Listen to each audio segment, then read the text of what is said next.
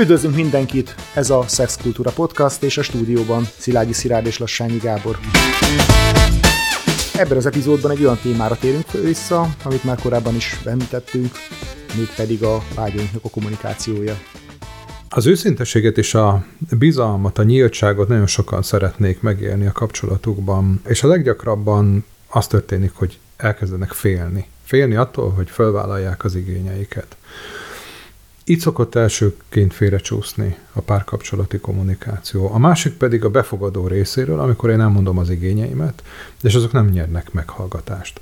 Nagyon fontos dolog, hogy az érzéseink, azok nem állnak a karatlagos irányítás alatt. Az érzéseinkből táplálkoznak a vágyaink, az igényeink, ezért a vágyaink és az igényeink sem állnak a karatlagos irányítás alatt, azok megvalósítása az, amiben lehet módosítani. Tehát meg... felelősséget csak azért vállalunk, amit teszünk, nem azért, amit érzünk. Így van, hát a viselkedésünk az, amit befolyásolni tudunk, nem pedig a vágyaink. A, vágyhat az ember nagyon durva dolgokra, azokat mégsem teszi meg. Én azt szoktam mondani, hogy ha az ember összeütközik valakivel, akkor agyon akarhatom én csapni egy jégcsákányjal, mégsem teszem meg. A vágyaimat tudom kontrollálni, amennyiben ez szükséges. Amennyiben ez szükséges, és visszakor viszont, mivel a műsorunkban alapvetően a szexualitást járjuk körbe, nyilván most a párkapcsolatnak itt elsősorban a szexualitással kapcsolatos kommunikációja érdekes, hogy vajon hogyan és milyen módon tudunk egy kapcsolatban kommunikálni azt, hogy mi, mire vágyunk, hogyan vágyunk, mik a félelmek ezzel kapcsolatosan, miért nem mondjuk el a vágyainkat, miért nem tudjuk elmondani sokan a vágyainkat. A legtöbb esetben azért, mert tabusítottuk a szexet. Tehát már eleve nem beszélünk a gyerekkel a szexről, amikor eh, jön a kamaszkor, és a, a, a, a fiúk és lányok is eh, elkezdenek önkielégíteni, és per megélik a saját szexualitásukat, erről nem beszélünk. És megtanuljuk azt, hogy a szexről nem beszélünk. Megtanuljuk azt, hogy nem nem fejezzük ki az igényeinket, viszont elvárjuk a partnerünktől, hogy ezeket az igényeket felismerje. Hát igen, ebben azért elég sokat tett az elmúlt év, akár, akár most mondjuk most már évszázadokban is a különböző típusú irodalmi és filmalkotások, ahol tulajdonképpen az van bemutatva, hogy találkoznak a megfelelő szerelemben, most itt elsősorban a női oldalt vesszük, és ott és jön egy olyan férfi, aki aztán mindent kapásból érezni fog és tudni fog, és akkor majd itt jön a boldogság. Ezt, ugye ezt a terhet egyébként elsősorban a férfiakra rakjuk rá, hogy ő aztán tudja, hogy, hogy mire van szüksége a nőnek. És az innentől kezdve egyébként már párkapcsolati hiedelem is, ami ugye a mesék az a te szakterületed, de én szoktam az embereknek mondani, hogy a népmeseink azok arról szólnak, hogy a 17 és 17 és fél év közötti időszakot ölelik föl, amikor jön a fiatal ember, megküzd a sárkánya, levágja a három, az öt meg a hét fejét, majd az övé lesz a királykisasszony, és boldogan élnek, míg meg nem halnak, szól a mondás, és ez kihagy mondjuk egy ilyen 60 évnyi időszakot. Igen, azért, azért azt, az a jó hír ebbe az egészben, hogy, hogy ennél azért jóval több eh, életszakaszt ülelnek át a mesékbe, értve a csecsemő vagy fiatal gyerekkortól egészen az öregkorig vagy a halálig, tehát ö, megfelelő mesék megvannak ám akár a házassági krízisekre, vagy a válságokra, vagy akár a társnak az elvesztésére, ugyanúgy, mint ahogy a megcsalásra, vagy, a, vagy az elhagyásra, vagy az átverésre is. Úgyhogy mindenféle mesék vannak, annak természetesen ilyen párválasztással kapcsolatos mesetípusok, amik, amik, amik mutatnak, de ha egyébként a párkapcsolati kommunikációs zavarokra is csodálatos mesék léteznek. Beszélhetünk, beszélhetünk erről is, de, de most a, először is a magáról a, a kommunikációról, tehát mitől először is leszoktunk erről, vagy nem is tanultuk meg, hogy hogyan. Nem tanultuk meg. Nem tanultuk meg. A másik része szerintem legalább ugyanekkor a probléma, hogy magunk sem merjük magunk előtt bevallani, hogy mit szeretnénk. Tehát ezt egyszerűen félünk attól, hogy így, hogy így magunk előtt bevalljuk, hogy pontosan, mm-hmm. pontosan hogy szeretnénk. Nagyon erőteljes szégyen övezi a vágyainkat, és arra gondolunk, hogy ha ez rólunk a, egy számunkra fontos embernek elmondanánk, akkor elfogadhatatlanná válnánk számunkra. Másképp ítélne meg, hogyan nézne ránk, mit gondolna rólunk, hogyha, hogyha kiderülne, hogy mi erre vágyunk. Ez az egyik fele, a másik része viszont főleg itt most a férfiaknak a, az esetéről beszélünk, hogy nagyon sokszor van egy ilyen kettéválása a dolognak. Akihez érzelmileg, elkötelezésileg kötődnek, úgy gondoljuk, hogy majd ő lesz a gyerekeink anyja, ő a feleségünk, ő a társunk, annak csak bizonyos részét a vágyainknak gondoljuk, hogy majd vele megélhetjük. Tehát van ez a a szélsőséges esetben akár ez a Madonna kurva szindrómának nevezett hozzáállás, hogy hát igen, azzal a szájjal, ami a gyerekeinket csókolja, majd nyilván nem fogunk bizonyos dolgokat csinálni, és egyszerűen szétválasztjuk a szexualitással kapcsolatos vágyainkat attól az embertől, akihez ezer szálon kötődünk. Miközben valószínűleg ő is meg tudná adni nekünk. Vagy meg tudná adni, vagy legalábbis nem nézne ránk úgy, mint, hogyha, mint egy véres tonyra. Két dolog az, amit én tapasztalok pároknál. Az egyik az, amiről te beszélsz, hogy nem, nem meri megfogalmazni az igényeit. Fél attól, hogy megfogalmazza az igényeit. Férfiaknál, nőknél egyaránt. Én azt tudom neked mondani, hogy volt olyan párom, akivel együtt dolgoztam, hogy 12 év után tudta elmondani a feleség a férjének, hogy neki még nem volt orgazmusa, amíg együtt voltak, ő neki mindig önkielégíteni kellett ehhez. És hogy a 12 év tapasztalata az, hogy, hogy a férje nem tudja kielégíteni, de önkielégítéssel el tud jutni az orgazmusig. És ugye a kérdés az az volt, hogy vajon képes-e arra, hogy az önkielégítést azt a férje előtt a férje jelentétében végezze. És eddig nagyon félt az asszonyattól, hogy a férje mit fog ehhez szólni.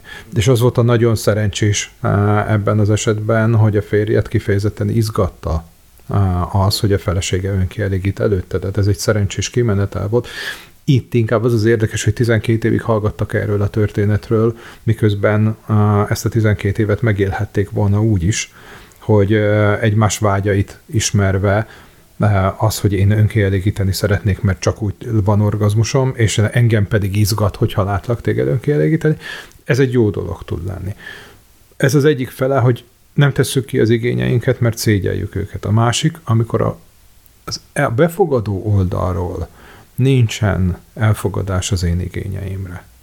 Ez egy nagyon káros dolog tud lenni.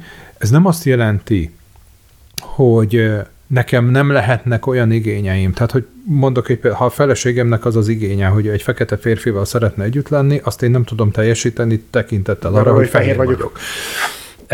Ezt az igényét nem tudom teljesíteni, akkor lehet azon gondolkozni, hogy ha ez az igény számára olyan erős, hogy ezt ő mindenképpen meg akarja élni, hogy milyen kompromisszumokat lehet kötni, milyen, ko, milyen, milyen körülményeket lehet teremteni, hogy ő ezt meg tudja élni, vagy pedig azt mondja, hogy ő erről az igényről a kapcsolat minősége miatt, mert sérülne ez a kapcsolat, mondjuk lemond. Ez is teljesen rendben van. Nyilván kell egy befogadó készség, és hogyha alapvetően azzal találkozik a, más, a másik részéről, hogy az annak a önbizalmát ássa elő, az, az, az a vágyam, ami van. Én nem vagyok elég jó, nincs elég nagy farkam, nem, nem tudlak téged kielégíteni, e, nincs elég nagy mellem ahhoz, hogy a te, te fantáziádat e, te, teljesítsem, akkor ö, ö, alapvetően egy frusztráció és megbégezettség történik.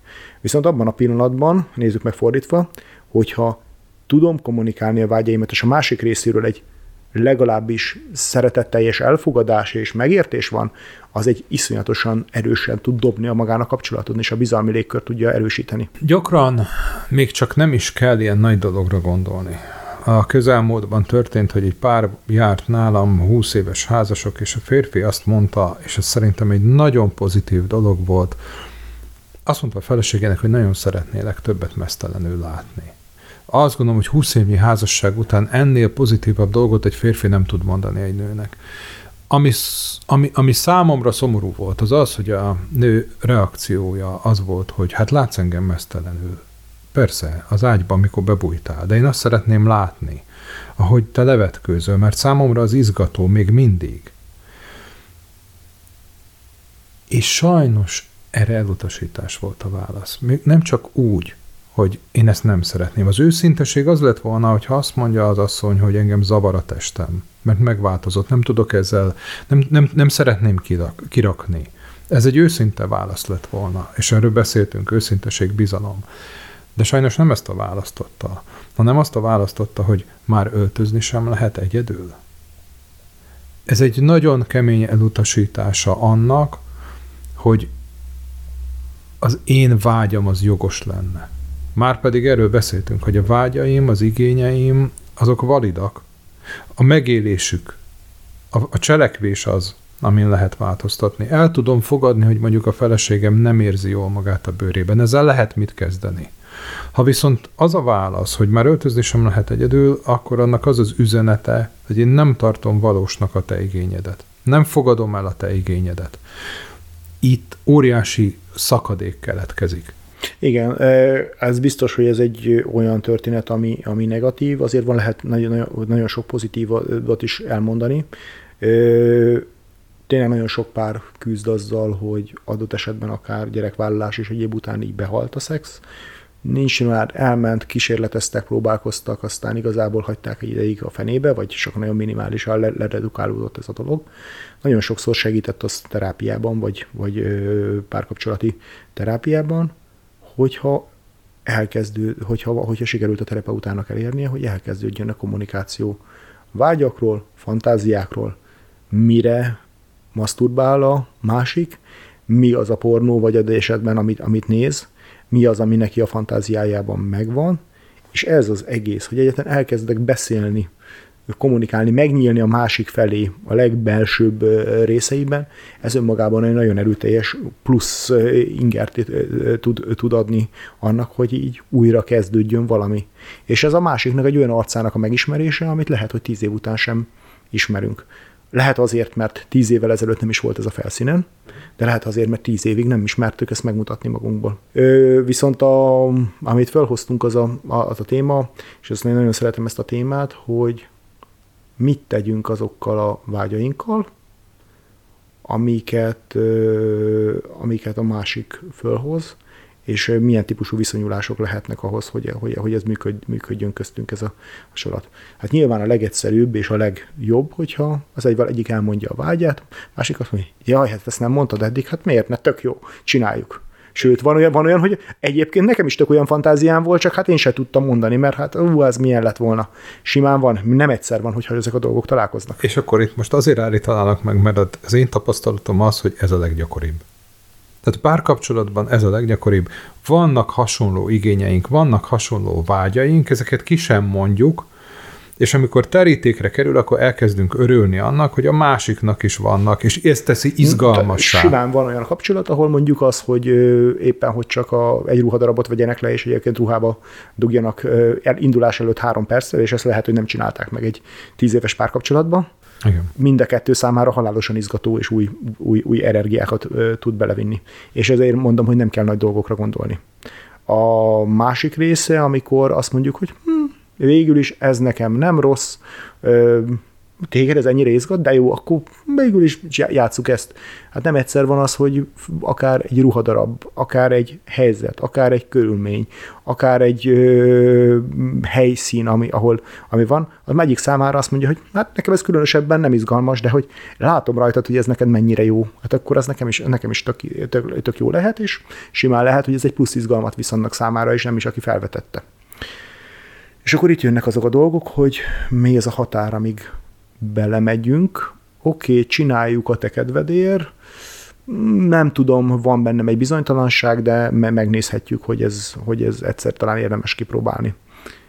Nyilván ezekben a dolgokban nagyon óvatosan érdemes haladni abba az irányba, hogy ne áldozzuk föl a saját biztonság érzetünket és a saját, saját komfortérzetünket ebben a dologban nem feltétlenül arról van szó, hogy ne menjünk kicsit túl a komfortzónán, inkább az, hogy ebbe azért fokozatokat vigyünk, mert nem biztos, hogy nem valamilyen módon saját magunkat viszük bele egy rossz helyzetbe, vagy egy nagyon rossz élménybe. Mondok merre is egy egyszerű példát, hogyha valaki számára iszonyatosan izgató, hogy mondjuk egy kocsiban szexeljen olyan erdőszénen, ahol alkonyatban, ahol ahol azért még akár valami kiránduló is előfordulhat, az oké, okay, de lehet, hogy a másik számára azért ez egy, inkább már egy frusztráló állapot lehet, és nyilván, hogyha az erdész rákopog, és utána ez neki egy rossz élmény, akkor azért nem, nem, nem biztos, hogy jó élmény, hogy, hogy ez jól, jól raktározódik el, de egyébként közös kalandként persze ez is, ez is jó pofa lehet. És akkor van az a terület, amikor olyanra vágyunk, ami a másik számára nem szeretné megélni, nem áll készen rá, nem feltétlenül nagyon taszítja, csak azt mondja, hogy ő neki ez nem jó na ezzel mit lehet vagy nem menni, nem szeretni életbe megmondani. És hát akkor itt jön be az a történet, hogy partner tudunk-e lenni abba, hogy mindezt fantáziába éljük meg, amit a valós életbe nem is ö, szeretnénk. Ö, azt gondolom, hogy nagyon sok olyan szituáció van, amik ö, párok nem mernek, vagy nem akarnak feltétlenül ö, megélni az élőben, vagy azt gondolják, hogy túlságosan kockázatos. Mondjuk pont ez a publikus helyeken való szexelés, ez mondjuk azért nem biztos jó, hogyha egy óvodáscsoport vonul el éppen az a, a bepárásodott üvegű autó mellett, azért azt gondolom, hogy ez nem, nem, egy, nem, egy, nem egy jó szituáció de azért nagyon sok mindent lehet fantáziában modellezni, ami lehet, hogy mind a kettőjük számára izgató, de nem kell feltétlenül megélnünk. Mm. Vagy ha azt mondja, hogy meg akarják élni, akkor először modellezzék le fantáziába sokszor, többször, ne vágjanak feltétlenül bele. De ugyanez, ha megnézzük, hogy mik a leggyakoribb szexuális fantáziák, ezért én mindenkinek azt szoktam mondani, hogy aki többes szexről fantáziál, akár egy hármasról vagy négyesről, míg ezt benne van nagyon erőteljesen a fantáziájában, egy párként, azt vigyék nyugodtan végig a fantáziájukban, nézzék meg a helyzetet, és érdemes ebben is fokozatosan haladni, és modellezzék le azt, hogy ez érzelmileg, érzésileg hogyan, hogy, hogy, hogyan hat rájuk, és hogyha egyértelműen ebben a szituációkban megvan az igen, akkor utána nézzék meg, hogy ez milyen a valóságban, mert fejest ugrani egy ilyen dologba, hogyha hogyha ez érzelmileg túlmutat a, a komfortzónájukon, akkor azért, azért jobb, jobb, jobb ezzel óvatosan lépkedni. És akkor van a, sajnos a legszélsőségesebb típus, amit azért valószínűleg nagyon kevesen mernek majd bevallani a partnerüknek, ami kifejezetten taszító, vagy undorító, vagy, vagy elítélendő. Hát erre sajnos nincs, nincs megoldás. Nyilván, hogyha egy olyan szélsőségesnek tűnő, vagy a másik fél számára szélsőséges tűnő szexuális viselkedés vagy inger lenne, azzal nagyon nem tudunk mit kezdeni. Azt már fantáziába sem nagyon lehet behozni, mert hogyha ha másik számára kifejezetten undort, vagy, vagy, vagy, vagy, vagy lelki fájdalmat, vagy egyebet hozna be, sajnos az, arra nagyon-nagyon tudunk megoldást mondani. Te tudsz rá megoldást? Találkoztál ilyennel? Szerencsére nem, mert, mert ez szerintem nagyon ritka, és vagy akkor azzal nem terápiába mennek. Uh-huh. Ha már megélte, akkor, akkor viszik tovább, és viszik tovább ennek a terhét hogy én nem érzem jól magam ebben a kapcsolatban, mert innentől kezdve az nem csak a szexualitásról szól, uh-huh. hanem a kapcsolatról magáról. Mert egy kapcsolatnak több dimenziója van, ennek az egyik a szexualitás, és hogyha a szexualitás hiányzik, vegyük ebből ki az a szexuális párokat. Ha a szexualitás hiányzik, akkor ez egy nem teljes értékű kapcsolat. Ha a szexualitásunkban aszimetriák vannak, ha a szexualitásunkban van olyan megélés, ami nekem fáj, testileg, lelkileg, akkor az nem egy jól működő kapcsolat. Ha benne maradok ebbe, az egy károsító dolog lesz. Értelek. Vegyük azt a példát, közelmúltban mesélte valaki, hogy párnál hosszú évek után derült ki, hogy az egyik felet iszonyatosan izgatja, hogyha őt nem, ő maga nem mosakszik le, nem, nem, nem tisztálkodik, büdös a nemi szerve, és, és, és ezt, ezt a fajta saját koszossága, ami érthető módon a másik részére számára meg kifejezetten undorító volt. Tehát ez, ez, nem, ez, nem, ez nem tudott, ebből nem, ebből nem tudott ő ebben sem, sem e, valóságban, e, de nyilván fantáziában sem partner lenni, mert ez egy kifejezetten leluhasztó volt számára. Tehát ilyen esetben mit lehet csinálni? Az a kérdés, hogy a pár mit szeretne kezdeni ezzel. Uh-huh. Lehet enyhíteni az undoron, de az egy nagyon macerás és nagyon hosszú és nem feltétlenül a célra vezető folyamat. Lehet azt mondani, hogy lemondok erről az igényről, vagy tompítom ezt az igényt. Uh-huh. Ebben az esetben látatlanban én azt tudom mondani, hogy nagy valószínűséggel ezt a kapcsolatot érdemes megszakítani. Mert akkor az igénybeli különbség. Igen. Hogyha ez ennyire fókuszálta egyik számára. Igen igen. Mert ez nehéz, nehéz ügy, hogy az egészet, az egészet utasítjuk el, vagy csak egy részét. Ha egy autónak négy kereke van, és abból az egyik hiányzik, akkor mondhatjuk azt, hogy én csak az egyik kereket hiányolom, de attól az autó még nem okay. fog menni. Ö, nem feltétlenül mondom azt, hogy ez, hogy, hogy ez, ez, ez, ez minden esetben így van.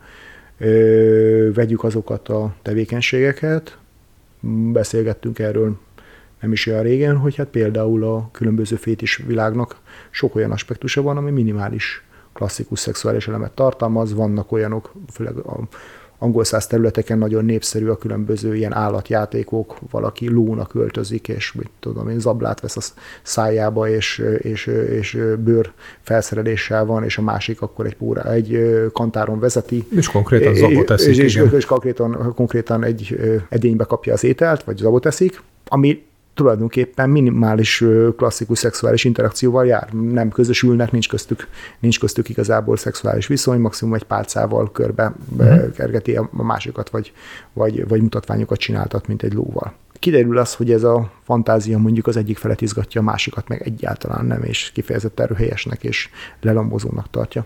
Nyilván ilyen esetben mondhatjuk azt, hogy igen, de hogyha ez, a, hogyha ez, ez, ez csak egy, egyfajta tevékenység, a, amit szeretne, és ezt meg tudjuk engedni magunknak, akkor simán mondhatjuk azt, hogy oké, okay, menjél el néha ilyen rendezvényekre, játszál ilyet valakivel, és ö, éld meg ezt a részedet, de mondjuk a többi része a kapcsolatunknak meg egyébként tök jól működik, és van köztünk klasszikus szex. Igen. Tehát ez is egy megoldás lehet, és nyilván egy mély bizalmi viszont jelent az is, hogy egyáltalán mer erről beszélni a, a kapcsolatában.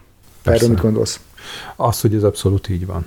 Az, hogy hogy fontos dolog, hogy ki tudjuk rakni az igényeinket, és ezek az igények pedig jogosak, hogyha valaki egy lovacskás játékot szeretne játszani, az neki egy igénye. Nem biztos, hogy le tud róla mondani.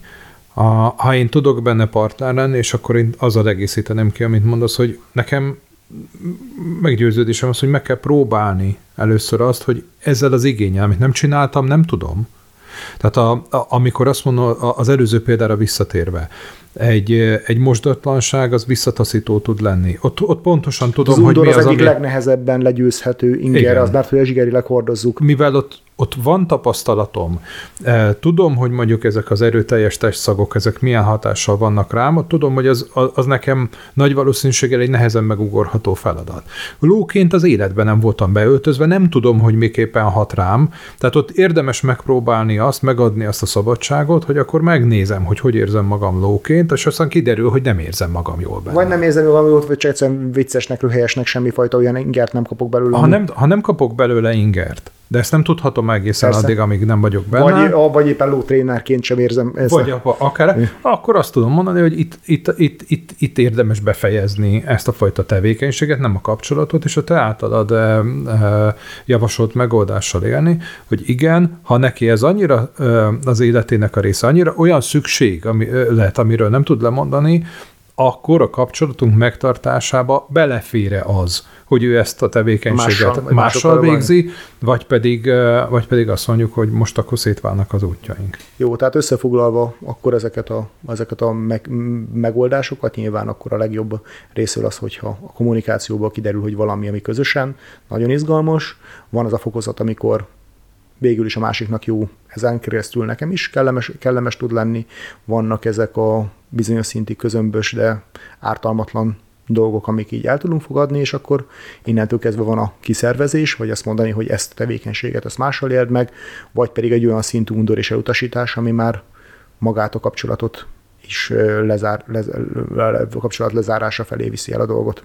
Így van, és azt gondolom, hogy ez a, ez a sorrend, amit te felsoroltál, az a gyakorlat alapján egyébként a leggyakoribb, a legritkábbik terjed Igen, most. tehát nagyon nehéz elképzelni, hogy valakivel olyan viszonylag ritka, hogy egy hosszú távú kapcsolatból semmit ne érezzen a másik a másik vágyából, ami, ami számára annyira undorító lenne, hogy... Igen, és ott van az, hogy az elköteleződés, ami a hosszú távú kapcsolatok alapja, viszont megteremti a lehetőséget a közös fejlődésre.